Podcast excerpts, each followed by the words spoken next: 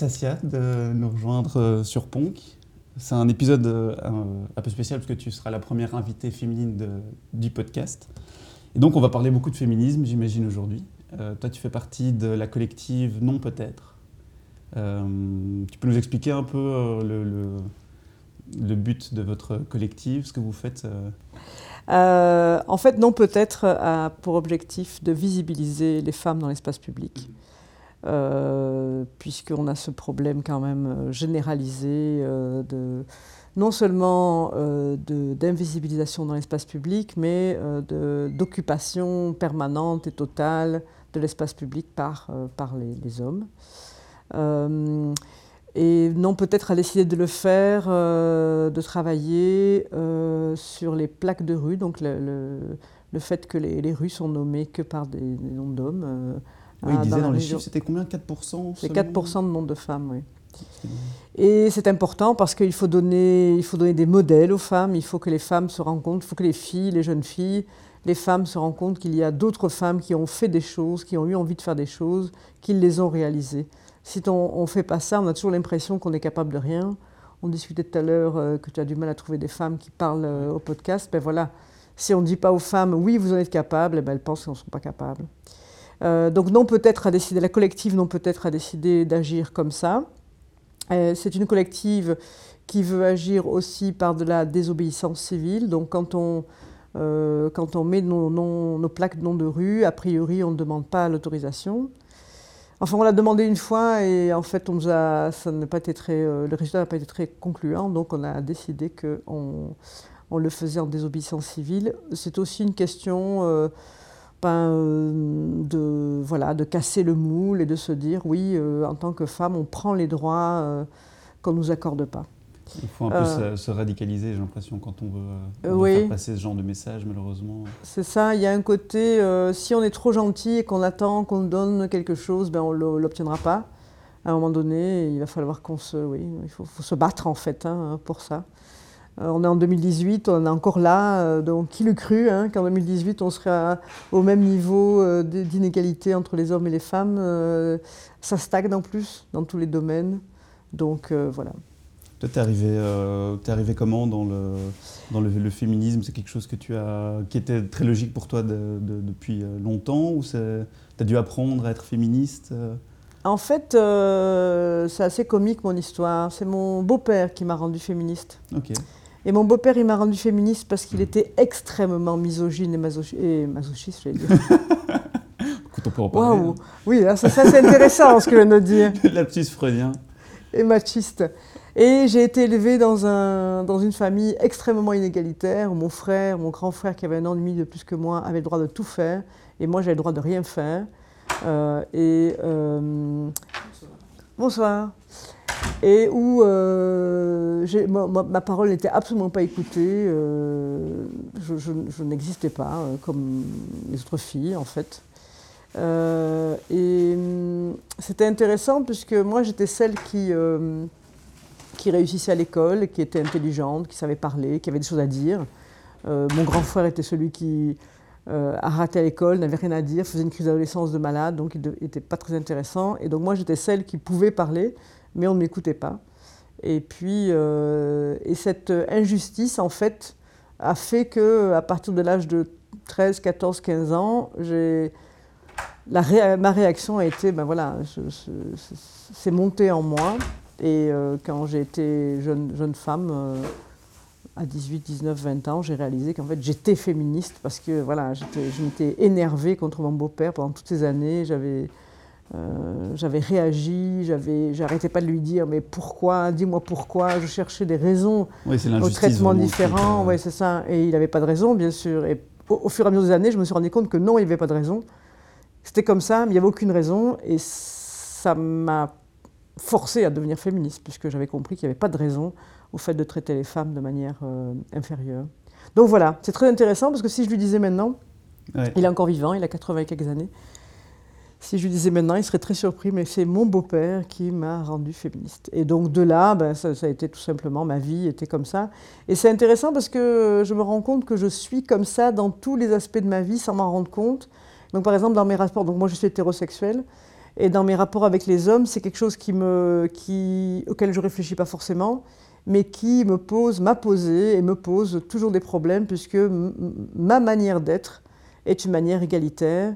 Et de, du fait que je ne me laisse pas payer des coups, mais que je veux juste payer mon coup aussi, euh, au fait que non, je n'ai pas besoin d'un homme pour euh, quoi que ce soit, non, je suis indépendante. Si j'ai besoin d'aide, j'ai besoin d'aide parfois, je le demande, je n'ai pas besoin qu'on me le donne, je n'ai pas besoin qu'on me protège, pas spécialement.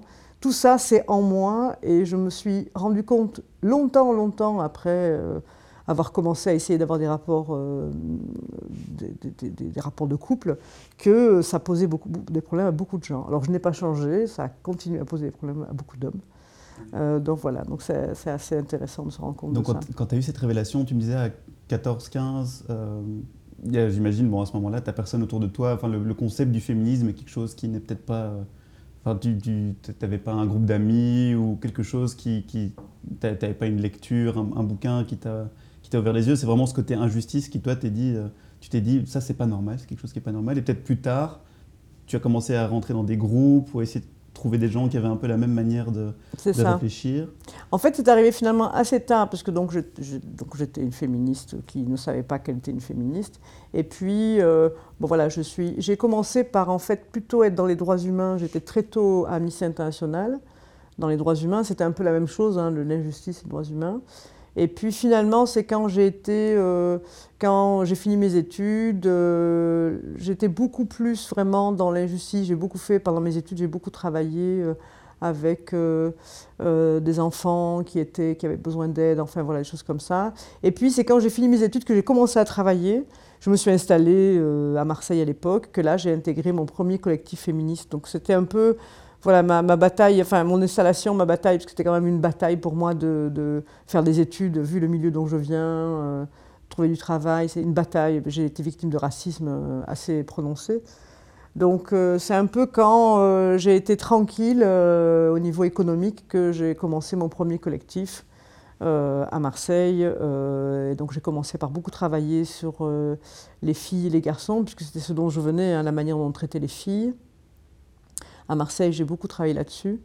Euh, donc j'étais dans deux, trois collectifs euh, euh, et dans voilà, il y avait c'était vraiment la manière dont on traitait les filles aussi bien en France qu'à l'étranger. Donc je travaillais beaucoup sur l'Afghanistan puisqu'à l'époque il y avait quand même des problèmes d'Afghanistan. Voilà, c'était c'est ça. Donc c'est vraiment à l'âge adulte, vers la 28 ans, que je, je me suis lancée dans le féminisme militant, disons. Oui, oui justement, euh, je me demandais dans, le féminisme, tu es un petit peu obligé de rentrer dans le côté militant. Quoi. Tu peux pas être féministe et, être discret. Enfin, c'est difficile de garder ça pour soi. Quoi. Si, si, euh. Oui, parce que c'est tellement. Parce que c'est marrant, mais le féminisme est tellement. Euh, on, dirait qu'on on va abattre la société dès qu'on est féministe. Hein. Ça fait peur encore, c'est hallucinant. Mais il y a de l'extrémisme. C'est exactement ça. Un, un besoin d'égalité. Parce que bon, maintenant, on parle par exemple non peut-être, qui qui euh, vous utilisez le, médium maintenant de renommer des noms de rue, mais derrière, c'est pas juste ça le message. Le message, c'est, euh, bah, dans un premier temps, il faut rajuster la balance homme-femme, mais il faut aussi, c'est aussi une question de culture, c'est une question d'origine, c'est une question de non-genré. Bon, il y a toute la communauté LGBTQ aussi. Mmh. Euh, mais bon, maintenant, le féminisme part de l'égalité homme-femme, mais il y a plein de choses qui en découlent aussi, quoi. Tout à fait, tout à fait. Et c'est vraiment un concept euh, qui, est terrifiant pour la société. Les femmes demandent quelque chose, mon Dieu, mon Dieu. Euh, les féminazis, c'est quand même pas innocent si on a ce genre de nom. Enfin, et c'est vrai que euh, c'est quelque chose qui... moi, ça me fait un peu peur quand j'entends des, jeunes femmes. moi, j'ai 50 ans, donc disons que... À mon quand j'avais 50 ans, quand je me suis déclarée, enfin, où j'ai réalisé que j'étais féministe, disons, j'ai jamais entendu ça. Maintenant, j'entends des femmes qui disent, des jeunes femmes qui disent, moi, je ne suis pas féministe. Et c'est assez hallucinant et c'est terrifiant le fait que euh, le monde machiste a réussi à retourner le féminisme et à le transformer en quelque chose de négatif. Mmh. Ça, ça, ça fait. quand, on, quand, on, voit dans les critiques sur le féminisme, il y a naturellement des femmes là-dedans aussi qui, ah critiquent le tout féminisme. À fait, tout à fait. Donc ça, ça, ça c'est quelque chose. Euh, ça faisait tellement peur, c'était tellement. Euh, Euh, c'était tellement, ça voulait tellement renverser la société qu'ils ont réussi à retourner le concept. Quoi. Oui, oui, tout à fait. Et dans le féminisme, d'ailleurs, le féminisme, quand tu parles de, la communauté LGBTI, c'est quand même important de se rendre compte que le féminisme et euh, les, combats homosexuels euh, qui sont nés dans les années 60-70, à l'époque, se tenaient la main. Hein. Il y avait vraiment, ça s'est développé ensemble, ces deux, mouvements-là. Ils se ressemblaient en fait. Ils remettaient en cause le pouvoir machiste patriarcal qui était installé aussi bien via l'homosexualité que le, pouvoir des femmes ou l'égalité homme-femme. Donc euh, oui, c'est très, très, important de s'en souvenir parce qu'il y a quand même eu, malheureusement, il y a des il y a des mouvements euh, qui maintenant ont éloigné le féminisme de, des revendications LGBTQI euh, en ce qui concerne les, transgenres, etc. Ce qui me fait un peu de peine. Hein. Je trouve ça un peu dommage de, d'opposer euh, féministes et, et, et, ouais, demande transgenres. Bon, mhm. voilà, il y a des choses qui. chacun a un petit peu son combat, mais. Oui, mais c'est pas ils ne sont pas opposés en fait. Hein. C'est un peu dommage d'être arrivé là. on, revient un petit peu à la collective donc, euh, qui s'appelle Non Peut-être, NOMS. Euh, euh, là, vous avez fait une action récemment dans les Marolles. Enfin, récemment, ça c'était déjà il y a un an, je pense, les Marolles. Là, maintenant, vous êtes un peu attaqué à Tour et Taxi, qui est un nouveau projet où c'est justement l'endroit où on peut créer des nouveaux noms de rues, euh, où tu faisais partie du, euh, du groupe qu'ils ont consulté pour, pour euh, nommer ces, ces rues. vous avez eu deux rues nommées avec des, noms de mm. femmes, deux petites rues. et la plus grande place, je pense, elle s'appelle la place des grands hommes, je crois que c'est que quand, quand, tu vois ça, c'est parce que d'un côté c'est bien parce qu'ils il demandent ton avis, donc il y a quand même une, il y a quand même, ça part d'une bonne intention, on va dire, mais mais le résultat est là, quoi. Ouais. En fait, euh, on était vraiment euh, un alibi. Euh, il y avait la personne qui s'occupait du projet était quelqu'un, je pense, c'était un homme qui était qui n'a pas menti. Lui, je pense qu'il a fait ça de bonne volonté. Il avait le sentiment qu'il faisait, il était positif. Mais pendant le jury, qui était à majorité féminin, il faut le, il faut le préciser, hein, comme on parlait tout à l'heure du fait que être femme et être féministe, ce n'est pas, pas toujours la même chose. Eh ben, le jury était à majorité féminin, donc il faut quand même le préciser. Euh, euh, ils ont en effet, voilà, ils ont voulu, euh, je pense que c'était vraiment une question d'alibi, ils ont voulu, ils ont dit oui, on va consulter ce, ce collectif, cette collective, euh, je me trompe moi-même. Mais une fois que j'étais là, je me suis aperçu qu'il n'y avait pas cette volonté, en fait. Il y avait le président, directeur général ou le, je sais pas, le CIO de, de la société qui, qui gère Tour et Taxi était là, et j'ai bien senti à un moment donné qu'en vérité, on n'aurait pas, parce que nous, on cherchait bien sûr au moins la moitié, idéalement tout, et j'ai compris rapidement qu'en fait, on l'aurait pas. Et ce qui était le plus triste, ce qui m'a rendu le plus triste, en fait, c'est que les femmes qui étaient là n'étaient pas toutes des alliées. Il y avait cinq femmes, il y en avait deux qui étaient... Enfin, non, il y avait six femmes. Il y en a une qui est partie, mais... Il y en avait deux qui étaient clairement... Deux et demi, disons, qui étaient vraiment pour euh, la féminisation. Et puis, il y en avait qui étaient vraiment contre. D'ailleurs, il y en a une, c'est une femme qui m'a proposé en rigolant de, mettre le nom euh, rue de l'utérus pour se, pour se moquer de moi. moi je suis le Et j'ai dit oui, j'ai dit oui, ok, mais bon, bien sûr, c'était pour se moquer, quoi. C'était assez. Euh, comment tu, tu, arrives à te l'expliquer? Pourquoi certaines, certaines femmes sont, sont contre ça? Comment, comment autant toi, tu t'es senti féministe directement Est-ce que tu penses que c'est mmh. quelque chose qui. c'est aussi fort pour elle d'être anti-féministe ou c'est plus une question de, de, de vue professionnelle, un côté carriériste, un côté mal vu en société? Mm. Je pense qu'il y a beaucoup de femmes qui ont intégré euh, ce que le monde machiste et patriarcal a réussi à faire, c'est-à-dire donner au féminisme une mauvaise image. Mm. C'est ça en fait. Hein. Je crois qu'il y a beaucoup de femmes qui ne veulent pas. Il y a beaucoup de femmes, je pense, qui sont arrivées quelque part, qui, sont, qui ont des, des, jobs euh, importants, intéressants et qui ne se demandent pas si, si elles n'ont pas eu beaucoup de chance d'y arriver. Hein, parce qu'il y, a quand même, y a quand même de ça. Hein. Je pense que, est-ce que, oui, d'accord, il y a des femmes qui réussissent, mais euh, elles se demandent peut-être pas euh, quel est le pourcentage qui réussit. Donc, euh, elles se, se posent pas de questions du coup. Des femmes blanches euh, qui avaient peut-être, qui venaient peut-être d'un milieu bourgeois et qui ont eu de la facilité, ou peut-être des femmes blanches qui venaient pas d'un milieu bourgeois mais qui ont eu de la facilité, ou des femmes pas blanches mais qui se posent pas non plus de questions. Donc, je crois que c'est ça. Il y a un côté, elles ont intégré, c'est l'intégration de cette mauvaise image du féminisme qu'elle porte en elle. Et, euh, et moi, je pense qu'il y a aussi des femmes, malheureusement, des hétérosexuels, euh, lesbiennes, je, je, ne sais pas, mais je pense qu'il y a des hétérosexuels qui veulent se couler dans le, dans le, dans le, dans le modèle social qu'on leur demande, parce qu'elles veulent être en couple, parce qu'elles veulent avoir un homme, elles veulent, elles veulent, elles, elles veulent à tout prix, ou, enfin, pour elles, c'est plus important d'être en couple avec, avec un homme que de euh, de, réclamer quelque chose en fait. Et je pense qu'il y a aussi de ça. Euh, pour, être tranquille dans ton couple, pour avoir tes petits tes enfants, euh, hein, ta petite vie, ton chien, ta maison quatre façades, eh ben, à un moment donné, il faut accepter certaines choses. Et je crois qu'elles sont prêtes à l'accepter.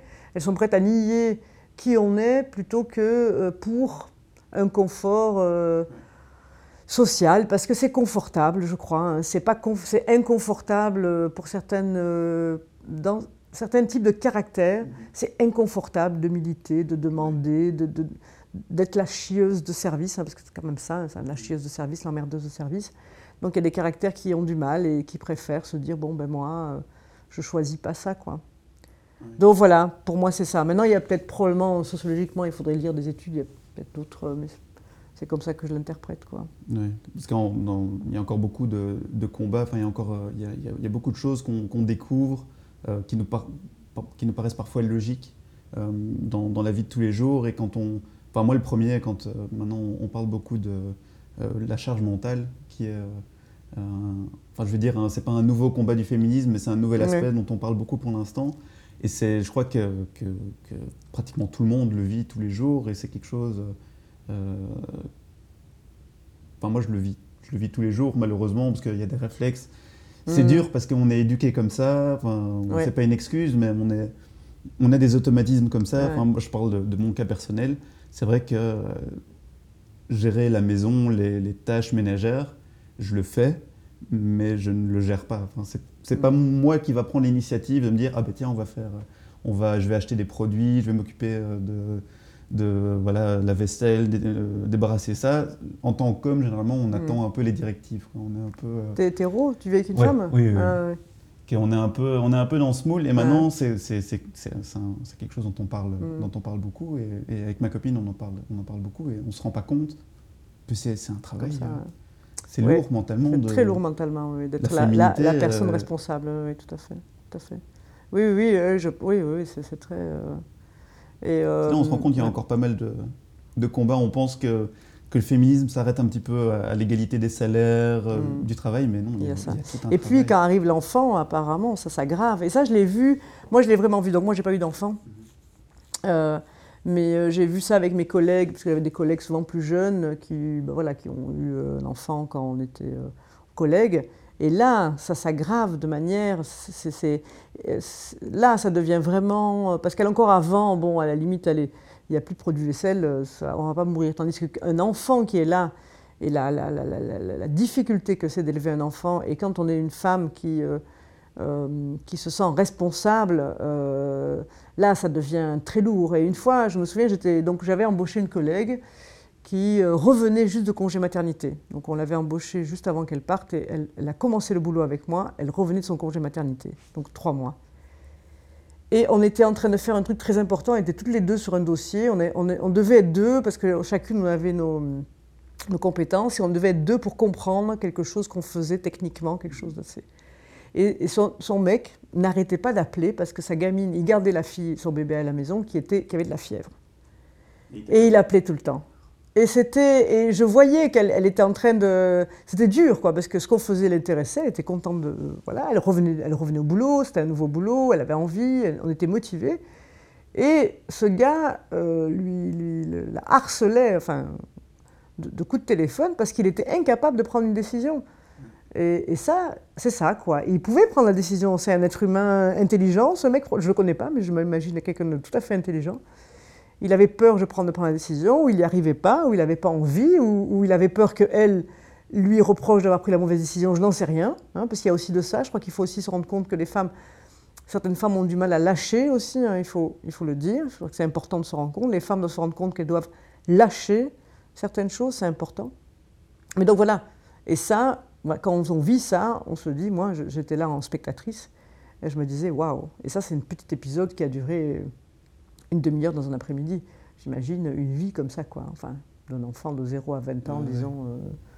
C'est vrai que la, maternité joue beaucoup, parce que ça, bon, naturellement, c'est quelque chose qu'on peut pas, on peut pas avoir l'égalité à ce niveau-là, parce que mm. ça, reste les femmes qui, euh, qui, qui, qui accouchent. Mais euh, quand on parle d'égalité, surtout au niveau du boulot et tout ça, il y a encore un gros combat aussi à ce niveau-là. Ah j'avais vu un documentaire récemment qui parlait de l'égalité des salaires, mais il disait même avec une égalité des salaires, de par la maternité, il y a quand même toujours une inégalité qui, qui, se fait. Qui sera là, oui. Euh, bon, après, il y, a naturellement beaucoup de femmes qui sont très contentes de, prendre les, congés maternité et de s'occuper des enfants, mais, mais euh, certains pays, plutôt euh, genre les pays scandinaves, on essaye de pousser plus mm. les, les, parents parce que sur les, mois de congé, bah, voilà, les hommes ont des promotions, ils sont mieux vus, ils, sont, ils sont beaucoup plus, beaucoup plus souvent là, donc il y, a plus de promotions sociales et, professionnelles, mm. et il y a quand même une inégalité ah, qui, bah qui se fait quoi qu'il arrive. Quoi. Il y a une collègue qui me disait qu'elle a 30 ans, euh, quand son dernier entretien d'embauche, on lui demandé si elle avait l'intention d'avoir des enfants. On est quand même en 2017, hein. en 2018. Euh, oui, oui, oui, c'est impressionnant. Hein, c'est vraiment quelque chose. Oui, oui. oui euh, je crois. moi, je pensais, je pensais pas. si je, quand j'ai commencé à vraiment militer, je ne pensais pas que dans 20 ans, donc c'était quand j'avais plus ou moins 30 ans, j'ai 50 ans cette année, je, pensais qu'en 20 ans, on aurait fait plus. Je suis étonnée de la lenteur de l'évolution. Et on, se rend compte à quel point euh, l'ennemi euh, est fort. Hein. Euh, bon, maintenant, avec MeToo, ce qu'il y a de chouette, c'est qu'on a le sentiment tout à coup d'avoir une chose qui change. Ça, fait plaisir. Mais voilà, mais c'est vrai que c'est parfois un peu désespérant de se dire. Mais pour l'exemple du. Il se trouve que je. J'ai un frère euh, hétérosexuel, donc sa, femme euh, vient d'accoucher, enfin sa femme, sa copine. Elle vient d'accoucher. Le bébé est prématuré, donc il doit rester à l'hôpital et il doit être en couveuse, etc. Et donc sa copine aussi à l'hôpital. Et lui, euh, il, travaillait, enfin il avait décidé déjà de s'arrêter pour, pour garder l'enfant. et là, il est à l'hôpital tout le temps. Et donc, il m'envoie plein de photos de lui avec son bébé. C'est lui qui m'envoie l'hôpital, le bébé avec dans ses bras avec la sonde dans le nez parce que cet enfant doit être euh, nourri, enfin toutes les choses comme ça.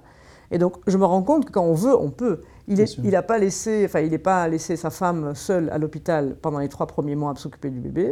Non, il est là. Et je crois que la relation qu'il va avoir, enfin la, la première relation qu'il va avoir avec cet enfant, elle sera égale à celle que la mère aura avec l'enfant parce qu'il a cet enfant dans les bras L'enfant avait, il m'a envoyé un, message au bout d'une heure, elle était née depuis une heure ou deux, il l'avait dans les bras. Donc il y a aussi ça qu'il faut se rendre compte que ce n'est pas non plus une fatalité, mais il faut se pousser au cul pour dire euh, je, suis là. Quoi. Dans ce sens-là, il y a eu beaucoup d'évolution. Ça reste des cas malheureusement un peu isolés, mais je crois qu'il y a beaucoup plus de, de plus en plus de gens, enfin, je vois ça dans mon entourage aussi, qui se rendent compte et qui essayent un qui petit essayent, voilà, c'est ça. et il faut lutter contre cette volonté des femmes, parfois de certaines femmes, de peut-être voilà, prendre beaucoup de, de, place parce qu'on leur a inculqué qu'il n'y a que elles qui savent s'occuper des enfants. Hein. On leur a inculqué que ce n'était pas possible qu'un homme s'occupe d'enfants. Et puis, euh, euh, lutter contre l'homme à qui on a dit bah, tu es incapable d'occuper d'un enfant. Et puis, peut-être aussi un peu de paresse de dire ah, bah, c'est pratique. Allez, euh, la relation entre la mère et l'enfant quand c'est un bébé, c'est pas mon truc, elle, va faire mieux, et puis euh, voilà, et puis c'est pas possible de faire mieux, et si c'est possible de faire mieux, je pense qu'on peut avoir un. maternel, on parle ah bah jamais d'instinct paternel. Il faut lire le bouquin de, de Badinter, L'amour en plus, où elle démonte l'instinct maternel. Elle explique, c'est passionnant, la création, la, pourquoi on a voulu que l'instinct maternel existe. Elle parle de l'histoire et elle dit. Euh, euh, avant qu'on dise l'instinct maternel existe, les femmes partaient au champ, elles accrochaient leur, euh, leur bébé à un clou euh, dans, au mur pour pas que le chien le mange, mais elles partaient travailler au champ, point. Il n'y avait pas d'instinct maternel. Et puis, à un moment donné, ça a intéressé la société que les femmes restent à la maison, qu'elles s'occupent de leurs enfants, etc. etc. Mm. ce bouquin est très intéressant à, comprendre pourquoi on, pourquoi on a fait ça surtout. Pour des raisons économiques, bien sûr. Hein, parce que mais il y, a énormément de, euh, d'endroits où on, véhicule une image complètement fausse. Enfin, moi, je, parle, je pense principalement au, cinéma, au, le, rôle de la mère. Enfin, le rôle de la femme. C'est toujours un peu. les- les- Maintenant, on commence un peu à en parler, mais il y a toujours un peu ce côté euh, euh, moralisateur, Ah. euh, la justesse. C'est toujours la personne euh, Oui. qui est le phare de la raison. Mm. Et Oui. maintenant, ça commence un peu à changer, mais il y a toujours. Il y a toujours ça, hein, il y a- c'est il y a fou. énorme- enfin, Et, et c'est marrant parce qu'on fait euh, l'inverse euh, en croyant faire bien. On, euh, on sanctifie la mère, hein, la mère avec un grand M qui est magnifique, merveilleuse, sublime. Il n'y a que elle qui sait faire. Et en fait, on va à l'inverse qu'on doit faire. Non, la mère n'est pas quelqu'un de spécifique par rapport au père.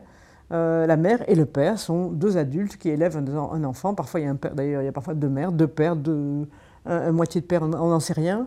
Deux adultes, des adultes, un, deux, trois, dix, essayent d'élever un enfant, lui donnent au mieux, et c'est tout. Et le fait de dire la mère, en fait, c'est pas positif pour la femme du tout, pour les femmes.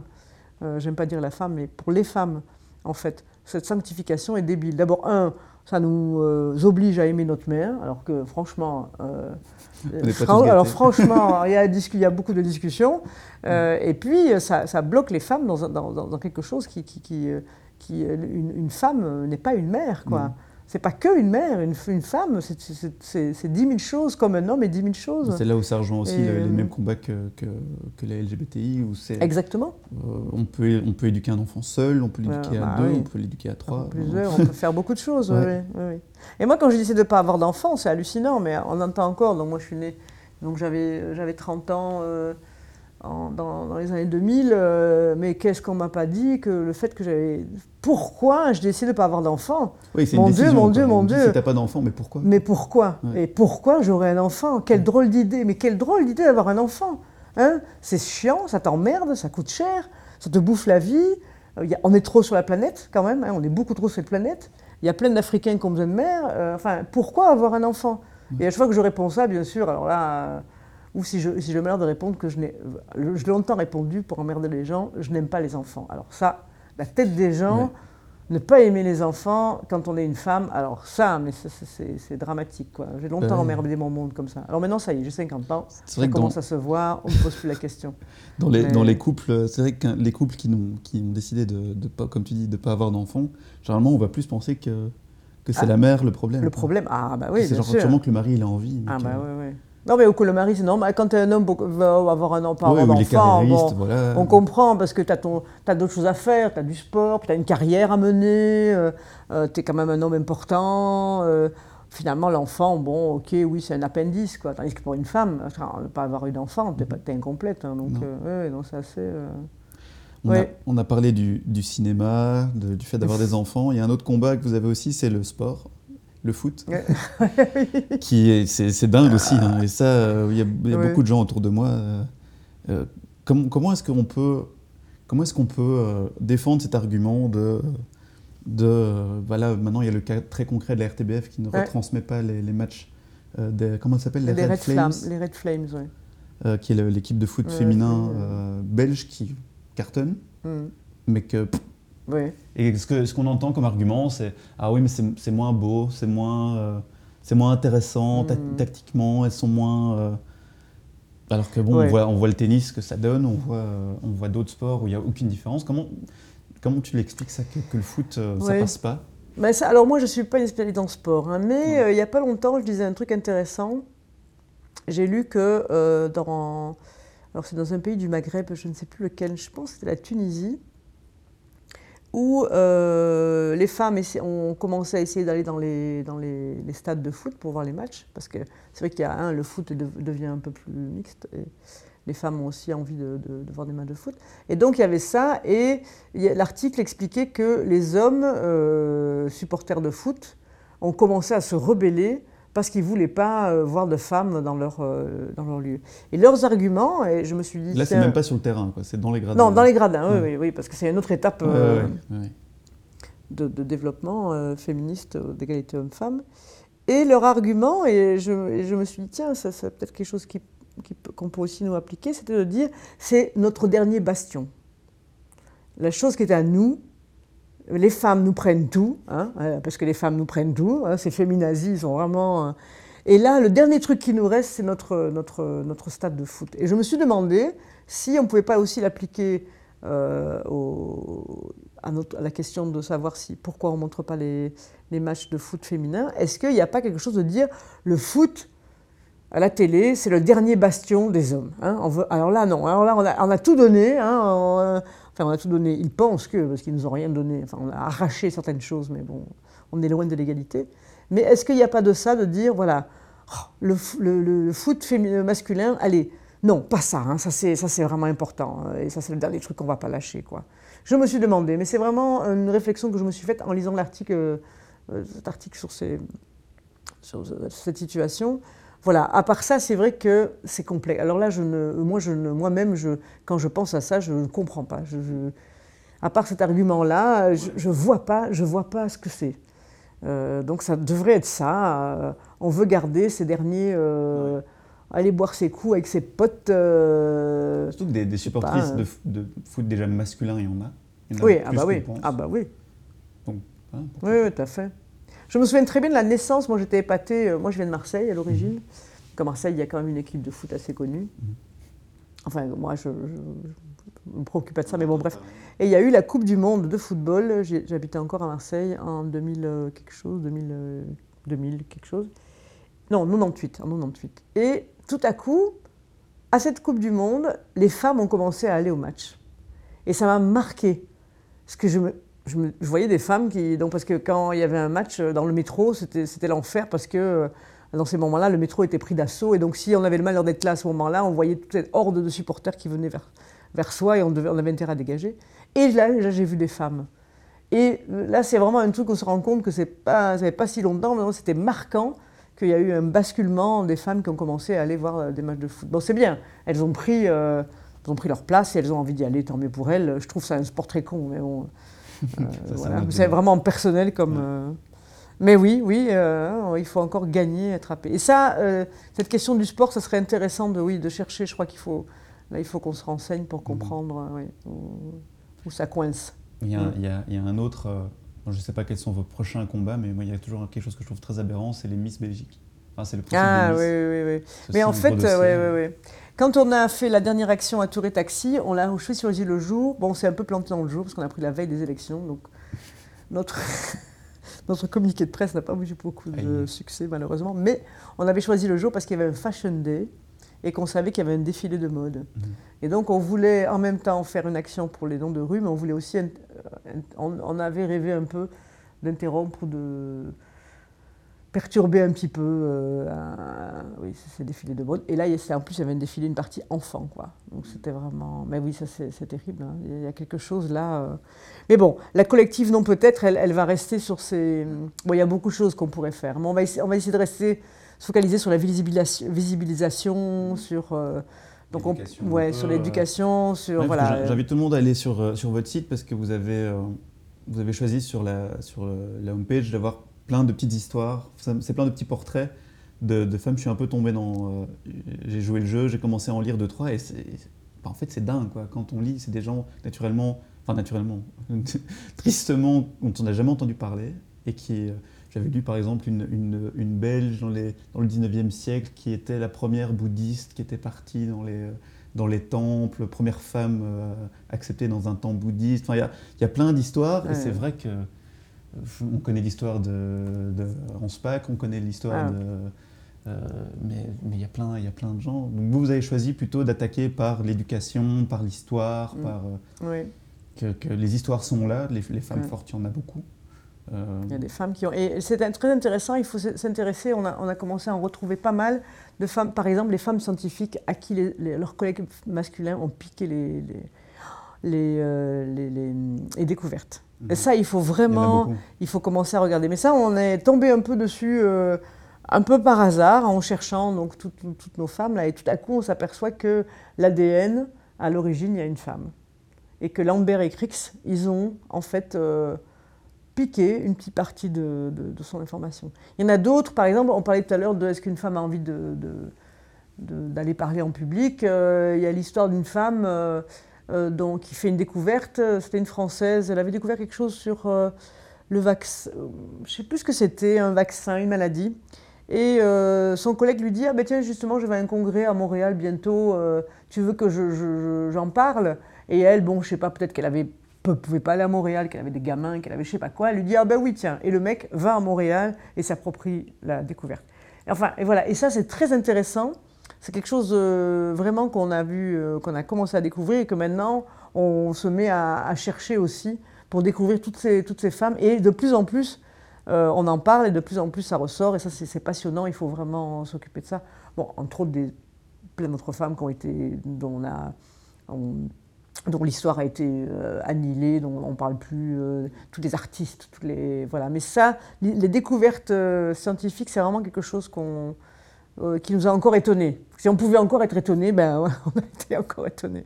Donc oui, la collective va essayer de faire ça sous différents aspects. Donc on a des actions qu'on veut, enfin on, va, on va, continuer là-dessus.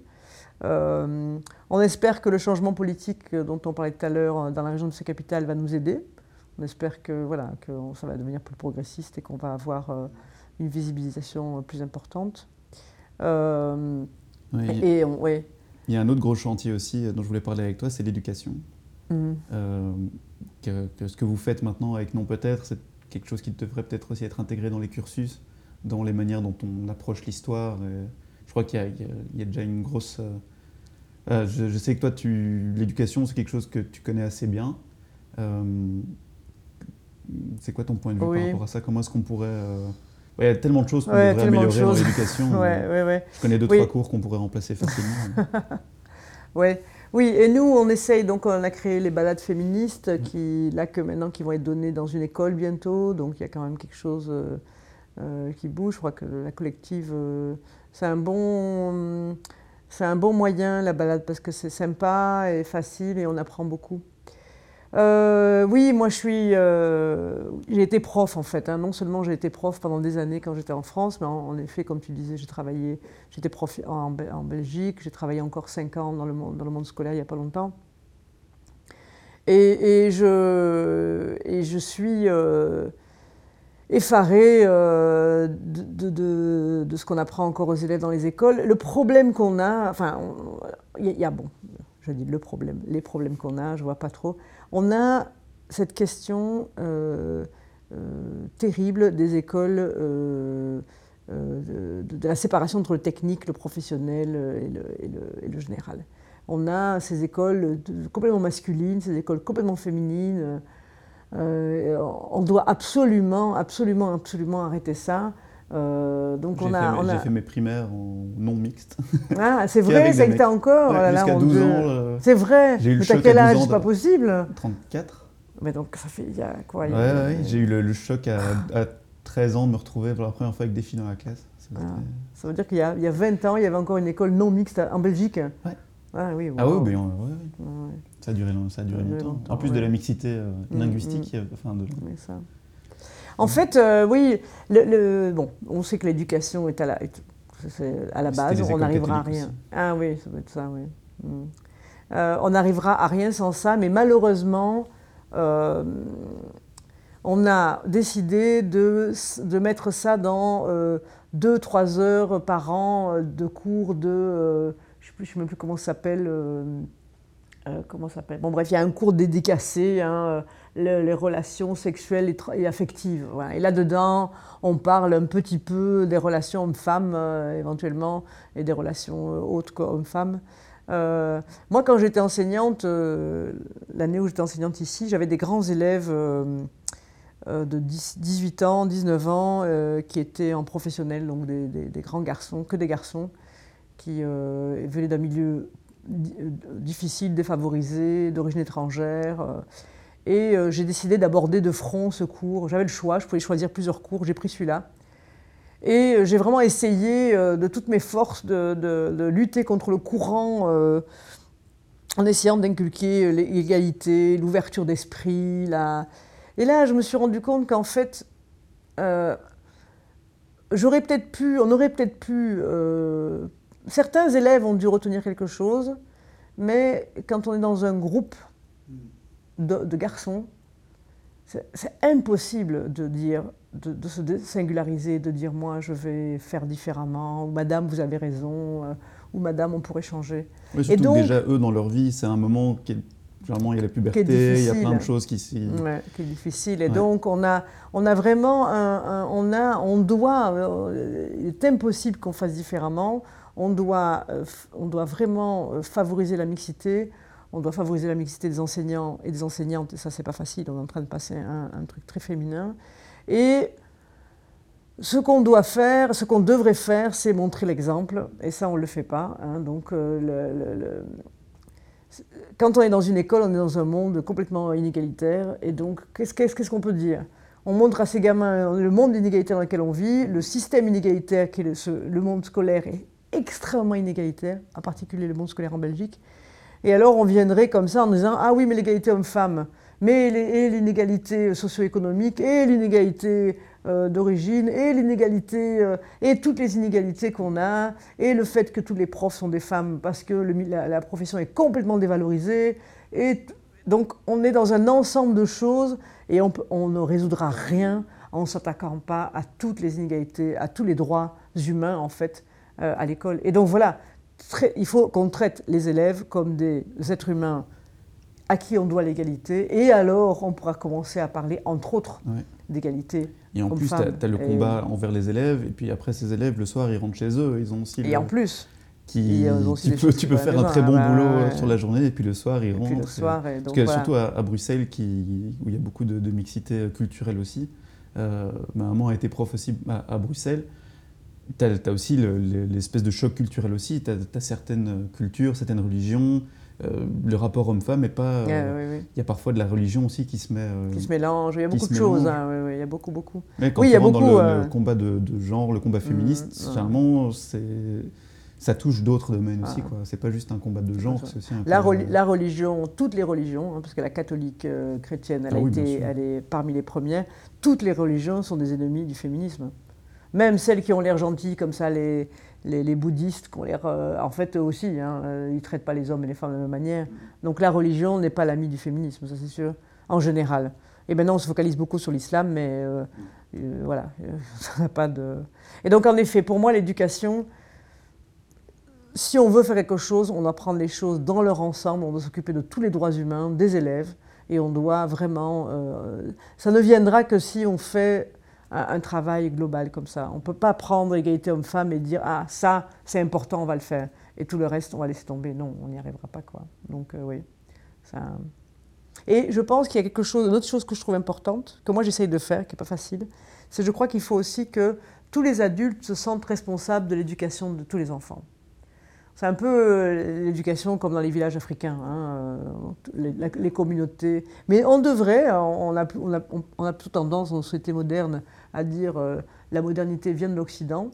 Mais, ça, je crois que c'est important. Et je crois que si tous les adultes réagissaient euh, dans, ou essayaient, ou, sans se mettre en danger bien sûr, quand on entend des choses dans le bus, dans le métro, dans la rue, euh, peut-être qu'on peut essayer chacun de son côté de ne pas faire semblant qu'on a entendu une horreur, mais de réagir et de dire non, non, là, non, ça ne va pas.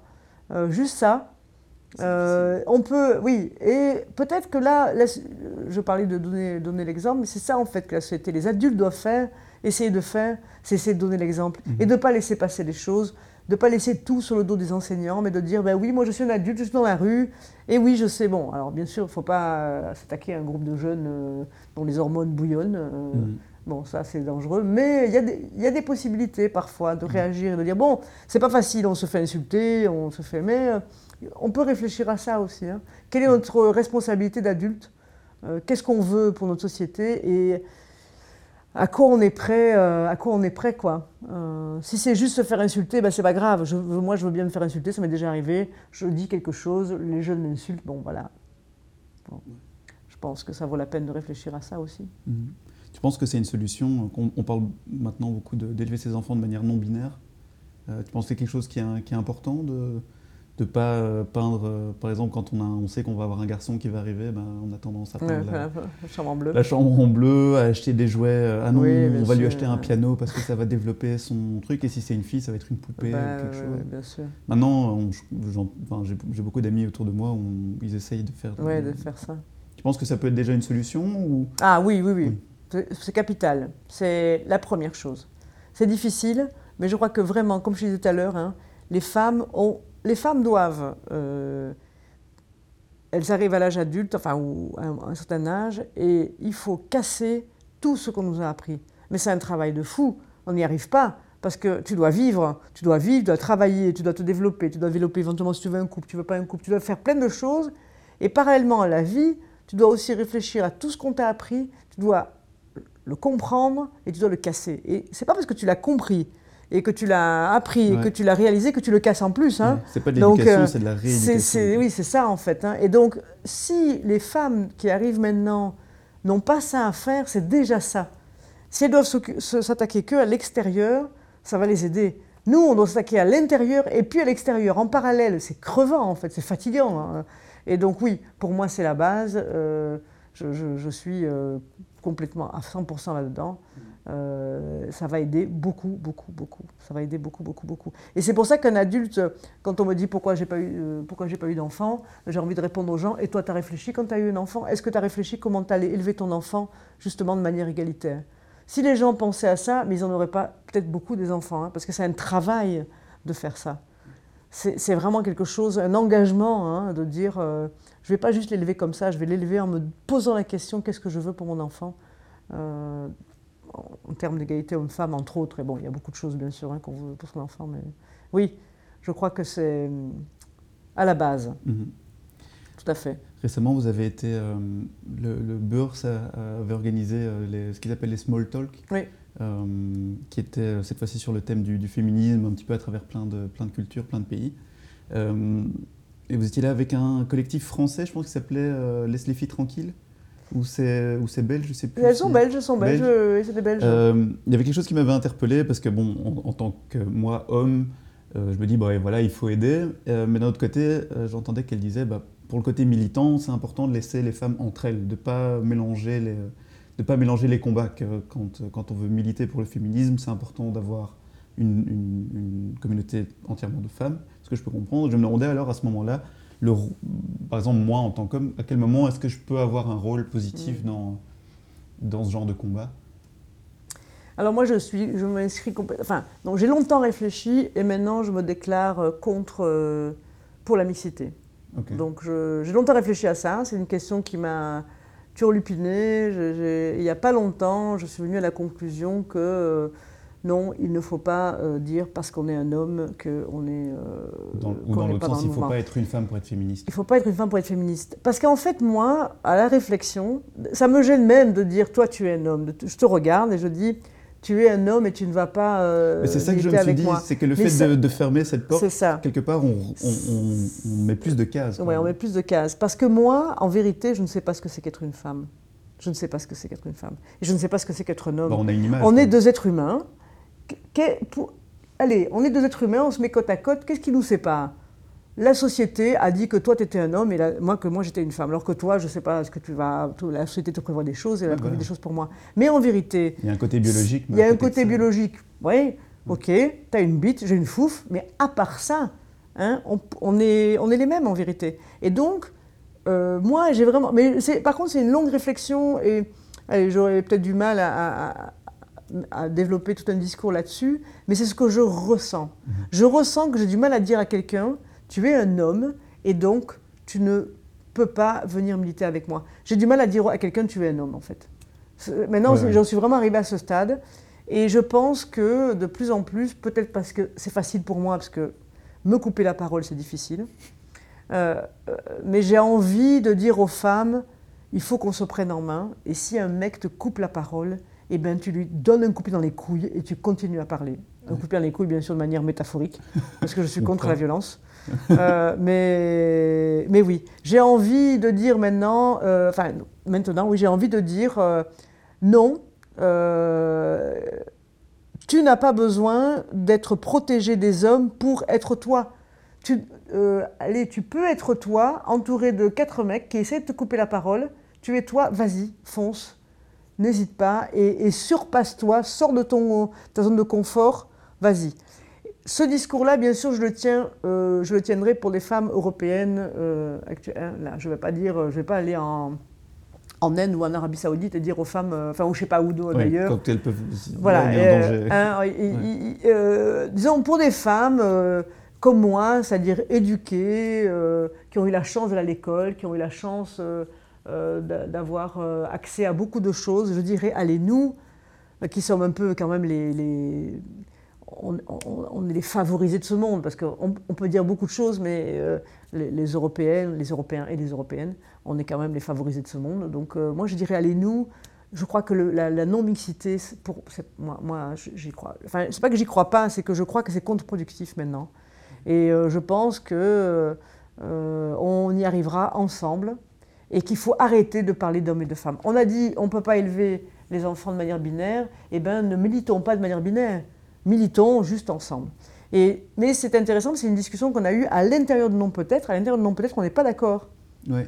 On n'est vraiment pas d'accord. il y a un balade féministe, c'est ouvert à tout le monde ou ça très, euh, C'est ouvert à tout le monde, mais euh, une des personnes qui présente dit au début, euh, quand il y a un homme dans l'assistance, quand, quand, il y a ce qu'on appelle un homme dans l'assistance, j'ai envie de dire maintenant ce qu'on appelle un homme, ce qu'on appelle une femme, parce que vraiment, j'y crois plus en fait. Quand on a une euh, bite dans l'assistance. Oui, c'est ça. Et encore, encore, on ne sait pas si tu as une bite. Comment on ne sait pas s'il y a une fouf en vérité, si on nous regarde. Hein, on n'en sait rien. Euh, on ne sait pas quel est notre chromosome, on ne sait rien en fait. Hein, hein. On peut être des X, je pourrais être un XY, tu pourrais être un XX. En fait, on ne sait pas. donc euh, tout ça est, tellement, bref, construit que, mhm. bref, je m'égare. Non, donc, l'autre personne, non peut-être, dit s'il y a un homme dans l'assistance, elle dit et je voudrais prévenir les hommes qu'ils ne doivent pas euh, ils ne doivent pas, euh, ils doivent faire attention au fait que euh, les hommes ont tendance à monopoliser la parole. Donc, et moi j'ai envie de dire, voilà. Et moi j'ai envie de dire, j'ai envie de dire à ce qu'on appelle les hommes et à ce qu'on appelle les femmes, vous avez tous nous avons toutes et toutes la responsabilité de diviser la parole entre timide, non timide, entre ce qu'on appelle un homme et ce qu'on appelle une femme, entre quelqu'un qui qui, sais pas, qui a beaucoup à dire. Enfin voilà, c'est notre responsabilité à tous. Mais l'autre personne, non peut-être, elle n'est pas d'accord. Et donc elle continue à dire ça. je continue à lui dire que je suis pas d'accord, mais donc c'est ce qu'il y a de chouette dans le militant, c'est qu'on n'est pas d'accord, heureusement, avec tout le monde. Et voilà. Mais ça, c'est très, c'est intéressant cette question que tu poses parce que j'ai l'impression que c'est la nouvelle, pour moi, voilà maintenant, euh, je commence à discuter de ça autour de moi. Euh, je connais beaucoup de militants. J'ai longtemps milité à Amnesty International dans le milieu LGBTI, j'ai milité dans le féminisme. Donc voilà, je suis entouré de militants, je rencontre que des militants et des militantes. Et donc maintenant, c'est une opinion que je commence à exprimer, que j'ai réalisée il n'y a pas longtemps, que je commence à exprimer. Je ne veux pas qu'on me dise parce que je suis euh, euh, femme, j'ai le droit de dire ça. Parce que je suis noire, je dois dire ça, parce que pour moi c'est la même chose. Hein. J'ai besoin d'être homo pour pouvoir parler au nom des homos, j'ai besoin d'être euh, trans pour pouvoir parler au nom des trans. Non. Non, ça pour moi, ça m'intéresse pas, et donc je voudrais, je veux, j'ai envie d'exprimer cette opinion, mais qui va être par la diversité que ça va être intéressant dans, le groupe d'entendre la vie de tout le monde. Mais à mon avis, c'est une opinion qui va pas être facile à défendre. Hein. Donc voilà, il faut être, il faut bien préparer son discours, en tant que je pense que euh, en tant qu'homme, si on veut être féministe, allez, il faut préparer son discours et ne pas hésiter à le dire. Il faut se sentir, euh, tu, on a la légitimité. Moi, j'ai été euh, des années porte-parole du groupe Amnesty LGBTQI. Je suis une hétérosexuelle, mais de base. Quoi J'ai jamais touché une femme, euh, vraiment. les, gens t'ont déjà posé des questions genre, euh, Non, justement, c'est ça marrant. Tout le monde croyait que j'étais une lesbienne, tout le monde a assumé pendant ces années que j'étais une lesbienne. Ou pire, une lesbienne cachée. Il y a beaucoup de gens qui m'ont dit ah, Tu t'amuses un peu avec les hommes, et un jour ou l'autre, tu verras, tu trouveras ta vraie truc. Mais non, c'est pas vrai, j'aime la bite. alors là, mais j'ai aucun doute là-dessus. Euh.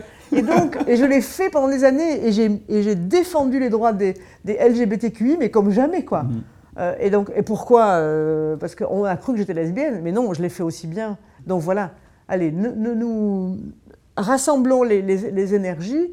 On est légitime. En fait, la vérité, c'est on veut lutter contre des inégalités. Allons-y, tous ensemble, et tout ensemble, et pas euh, en, se cherchant des, des, différences, en fait. Je crois que c'est ça qui, qui est important pour moi maintenant. C'est vraiment. voilà. Mais ce n'est pas facile. Je pense que c'est le dernier bastion de de la militance. Non, c'est sûr. Donc je peux inviter euh, toutes les personnes qui écoutent ce podcast, euh, tout genre, tout, euh, tout, confondu, de venir à vos marches féminines. Ils sont bienvenus Ah oui, oui, oui. Nos marches féministes. Féministes, oui.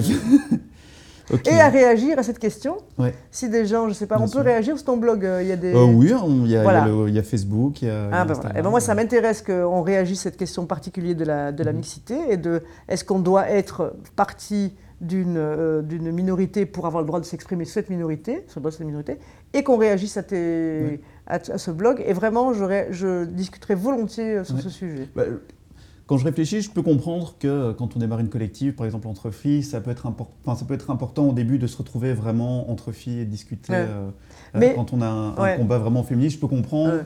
Après, voilà, je trouve que c'est dommage après de. de- Mais la collective, non, peut-être, excuse-moi, je te coupe la Ouais, parole, mais parce que moi je suis comme ça, c'est terrible, mais euh, tu devrais pas me laisser faire. Ça, c'est le côté marseillais. Euh, la collective, finalement, n'a pas été féminine longtemps. Ouais. Parce qu'en fait, notre première action, il y avait déjà des hommes dedans. Mhm. Donc, qui est il y une bonne chose, tu bah oui, ou- ce qui était une bonne chose. Enfin, il y avait mon mec, parce que mon mec, il savait euh, bricoler un machin, puis qu'il était grand, c'était pratique. il y avait, euh, et on avait besoin d'aide. Ouais. Et il y avait deux autres amis euh, homo à moi qui sont venus. Euh, j'ai appelé à l'aide et les gens sont venus. Et mon mec l'a dit Mais tu fais un truc génial, il faut le faire avec moi. Avec- il faut que je le fasse avec toi. Et que j'allais lui dire quoi? Ah ben non, non. Les autres copines étaient d'accord, on a dit ok. Donc on a commencé mixte en fait. Mhm. Donc voilà, c'était pas. Et ça s'est très bien passé. Euh, Donc voilà. Pour les gens qui, qui écoutent, est-ce que qu'est-ce que tu leur conseilles euh, s'ils si, s'ils s'intéressent à ce que vous faites ou au féminisme en général? Est-ce que tu as des lectures euh, Beaucoup de gens parlent de King Kong Theory, disent que je ne sais pas si, si tu connais. ce- Oui, je ce connais, oui, je connais King Kong Theory. Je, Euh, je, voilà, je suis pas trop visionnaire. Enfin, pff, allez, je, bon, on va pas commencer maintenant. Parce que Ouais. je, voilà. Ce que je conseille, c'est d'aller sur le site parce qu'on va apprendre beaucoup des femmes. Euh, alors, il n'y a pas vraiment, il n'y a pas encore une littérature vraiment euh, sur le sujet de la visibilité, enfin, des femmes célèbres. Il faut chercher. hein. Il y a quelques dictionnaires euh, à, à lire si on veut. Euh, sur le site internet, il y a quelques, quelques conseils. Il faut encore chercher. C'est pas quelque chose. on peut pas donner une liste vraiment. hein. C'est quelque chose qui est encore un peu au début. Et voilà. Mais si on cherche, on trouve. Je conseille aux gens de, de chercher et de surtout, ben voilà, se demander pourquoi sa rue s'appelle pas euh, nom de femme et demander à son nouveau conseil communal de changer son nom de rue. Nickel. Voilà. Avant de se quitter, euh, est-ce que tu as une- un exemple d'une histoire de, de, de femme qui, toi, t'a marqué particulièrement Comme euh, vous avez fait beaucoup de recherches d'hi- d'histoires de femmes, est-ce qu'il y en a une particulière? Oh, ben, oh, moi, je les aime toutes en fait. Moi, j'en en plein. Une en particulier, j'adore Nawal El Sadawi, Qui est une égyptienne euh, qui a qui a fait un, cours de, qui est devenue théologue, euh, donc qui est allée à l'université pour, euh, pour apprendre la théologie pendant des années et des années pour pouvoir répondre que non, l'islam n'est pas anti-femme, ou oui, l'islam est inégalitaire. Donc elle a travaillé, elle a appris pour pouvoir répondre. Et ça, moi j'ai trouvé ça fabuleux parce que je me suis dit, ben voilà la réponse quoi. Elle avait les informations et elle peut répondre. Voilà, j'adore cette femme. Mais il y en a plein d'autres, mais celle-là, c'est mon. En plus, je l'ai rencontrée une fois. Et elle était, voilà, elle m'a beaucoup émue. Mhm. Donc voilà, Nawal El Sadawi, Ok, nickel. Bah, je mettrai ça en description. Et, Ah et ouais. l'autre bouquin dont tu m'avais parlé au début. euh, L'amour en plus. L'amour en plus. En plus de Elisabeth Badinter, il faut le lire. D'accord, nickel. Ben, merci, merci beaucoup Sassia pour euh, d'avoir passé cette petite heure avec nous. Ben, merci tout le à monde toi. aller sur le site nonpeutêtre.wordpress.com. Ouais. Merci beaucoup. Mais de rien. Au revoir.